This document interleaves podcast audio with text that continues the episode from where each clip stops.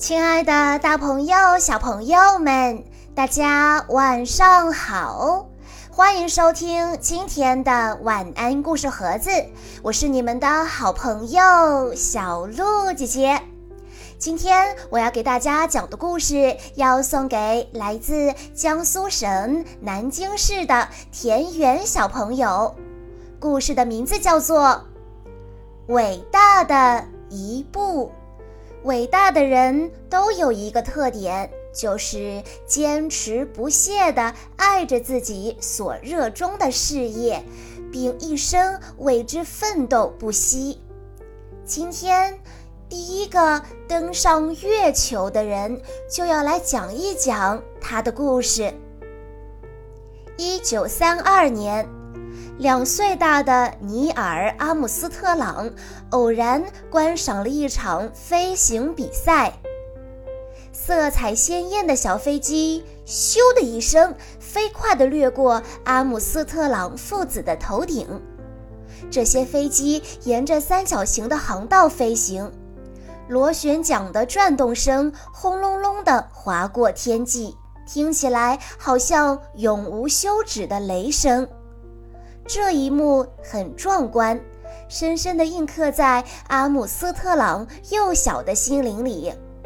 四年后，他平生第一次乘坐飞机，他紧紧地抓住这次难得的机会。那不是一架比赛飞机，而是一架有三个引擎的客机，大家叫它“西俄号”。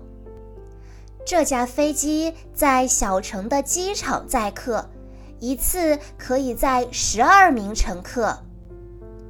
阿姆斯特朗兴致勃勃地跟着爸爸登上飞机，坐在柳条编织的座椅上，兴奋地系好安全带。引擎发出一阵巨大的噼啪声后启动了，飞机就这样驶出跑道，缓缓升空。他们离地面越来越远，人群、房屋、汽车和天地万物都变得渺小。西俄号像一阵风似的在云端穿梭，自由翱翔。爸爸始终对嘈杂颠簸的飞行与倾斜的视野感到忧心忡忡，可是阿姆斯特朗一点儿也不害怕。相反的，他开心极了。阿姆斯特朗阅读飞行杂志，并学着制作五毛钱的飞机模型。他做了一个神奇的梦，在梦中，他屏住呼吸，漂浮在空中，下面的人群、房屋、汽车和天地万物都变得十分渺小。阿姆斯特朗一天天长大。对飞行的兴趣也与日俱增。他的房间里有几百架模型飞机和一沓又一沓的空中旅行杂志。为了买杂志和模型，他去教会的墓地割草赚取零用钱。十一岁那年，阿姆斯特朗跑到面包店打工。由于他个子矮小，总会被抱进面团搅拌缸里清扫。他一次又一次地梦见自己漂浮、盘旋在空中。阿姆斯特朗十三岁那一年，全家搬到俄亥俄州沃帕科内塔城，住进班顿街的白色小楼里。这里离他祖父的农场很近。一九三零年八月五日。他就出生在祖父家的客厅里。阿姆斯特朗生性害羞，交友谨慎，不过他的生活非常忙碌。除了上学，他加入了童子军，还在学校乐队和私人小乐团里吹低音号。他在山坡上玩动力飞机，去市场和五金商店打工，也在药店整理药架。帮忙摆放药品，在晴朗的夜晚，阿姆斯特朗会爬上邻居雅各金德的车库屋顶。金德先生做了一架望远镜，架在屋顶上，随时欢迎客人一起上去观赏月亮与星星。阿姆斯特朗总是一看再看，怎么也看不厌。阿姆斯特朗家附近有一座机场，就在老啤酒厂那条路上。他常常去那儿看飞机起降，有时还会有人付钱请他帮忙清洗飞机。可是，光是观赏和清洗飞机对他来说还不够。他问父母，能不能让他去学校开飞机？飞行课程一小时要九美金，他得足足工作二十五个钟头才能赚到一小时的学费。他的父母答应了。不久，他就跟奥布里·纽加德老师一起学飞行。他们驾驶的是一架小飞机。阿姆斯特朗学会起飞，也学会降落。他学会攀升，也学会俯冲和转弯。他还学会了在空中飞出八字形轨迹的特技。他体会到。一个有经验的飞行员，还得有一架飞机，才能发挥他真正的本领。在阿姆斯特朗十六岁生日那一天，他如愿以偿地拿到了实习飞行员的驾驶执照。可当时他的年龄根本还不能考汽车驾照呢。后来，这位实习飞行员成为战斗机飞行员，又成了测试飞行员，驾驶以火箭为动力的飞机飞上了青天。最后，他终于成为了宇航员。宇航员是受过专业训练的飞行员，能够驾驶太空船环绕地球。当阿姆斯特朗成为宇航员时，科学家已经计划把人类送上月球，再让他们平安地返回地球。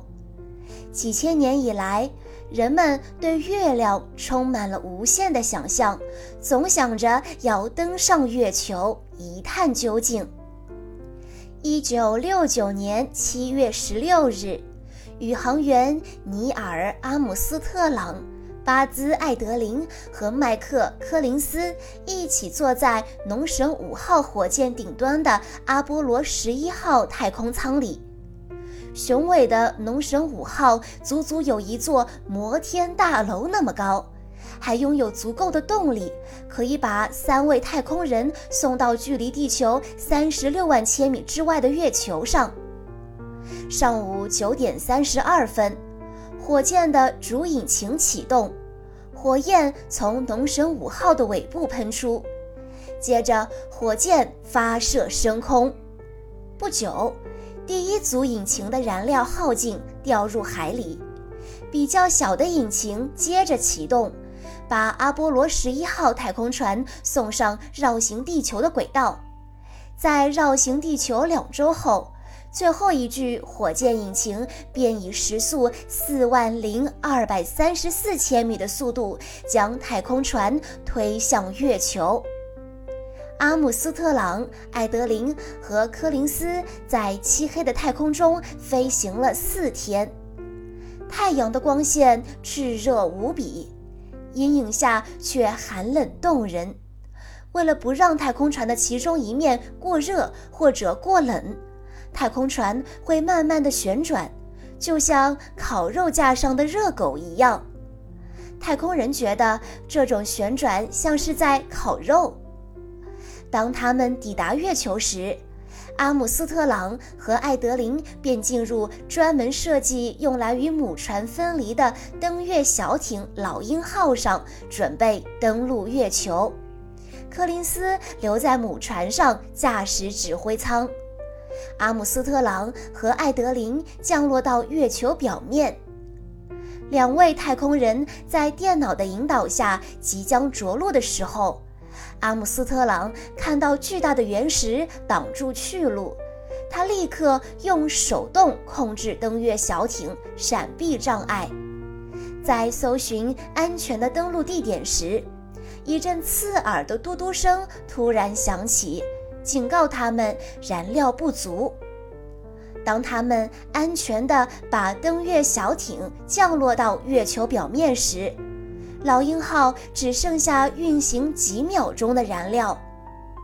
地球人尼尔·阿姆斯特朗和巴兹·艾德林终于登上了月球。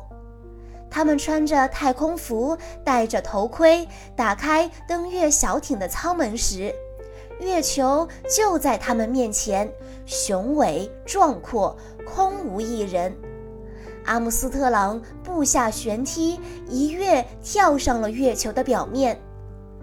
特殊设计的摄影机让地球上的六百万人同时见证了这一瞬间。阿姆斯特朗对着麦克风说出了这一句名言：“这虽然是我的一小步，却是人类的一大步。”这次登月，他要替科学家收集月球上的石块，以供日后研究。工作时，他的靴子在尘土上留下了足迹。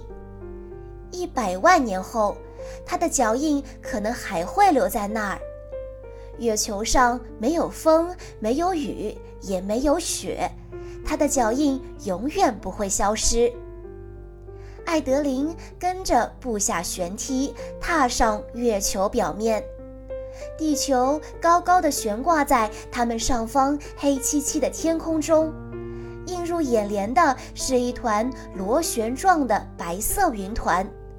云团底下依稀可以看见非洲大陆。阿姆斯特朗在布满灰尘的月球表面漫步，缓缓地跳向艾德琳。太阳闪耀着明亮的白色光芒，他们竟然在月球上漫步。阿姆斯特朗跳到艾德琳身旁，两人的头盔几乎相撞。艾德琳绽放出灿烂的笑容。阿姆斯特朗伸手拍拍同伴的肩膀。阿姆斯特朗说：“神奇吧？”一九六九年七月二十日，尼尔·阿姆斯特朗登上月球，成为家喻户晓的大英雄。可是，深藏在他内心的仍然是俄亥俄州沃帕科内塔城那个平凡小男孩的记忆。这个小男孩热爱读书与音乐。这个小男孩生性害羞，交友谨慎。这个小男孩梦见自己屏住呼吸，漂浮在空中。当孩子对事物表现出强烈的兴趣时，请家长们一定要好好把握这个难得的机会，好好培养他们，因为他们很有可能就是下一位阿姆斯特朗呀，小朋友们。阿姆斯特朗从小就喜欢飞机模型，喜欢飞机。他坚持不懈地爱着自己所热衷的事业，并为之不断地努力奋斗。最后，他成为了一名宇航员，成为了第一个登上月球的人。如果你也有自己的爱好，比如画画、跳舞、唱歌、弹琴等等。也许你会感觉很辛苦，但你一定要记得，成功一定是留给坚持到最后的那个人的。以上就是今天的全部故事内容了，感谢大家的收听。在公众号“晚安故事盒子”回复“小鹿姐姐”这四个字，就可以获取小鹿姐姐的联系方式了。在今天的故事最后，田园小朋友的妈妈想对他说。很多年前，妈妈经常会想象，以后我的孩子会是什么样的。然后有一天你来了，你聪明懂事、活泼开朗、有责任感，也会偶尔淘气。你会看很多书，在和我手拉手散步的时候，讲给我听书中的讯息。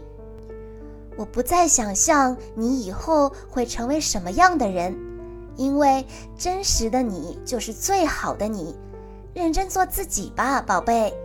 希望你可以享受这个美好的世界，欣赏最美的风景，爱最值得的人。祝你开开心心，健健康康。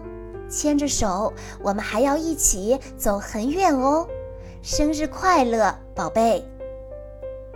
好啦，亲爱的大朋友、小朋友们，我们下一期再见喽。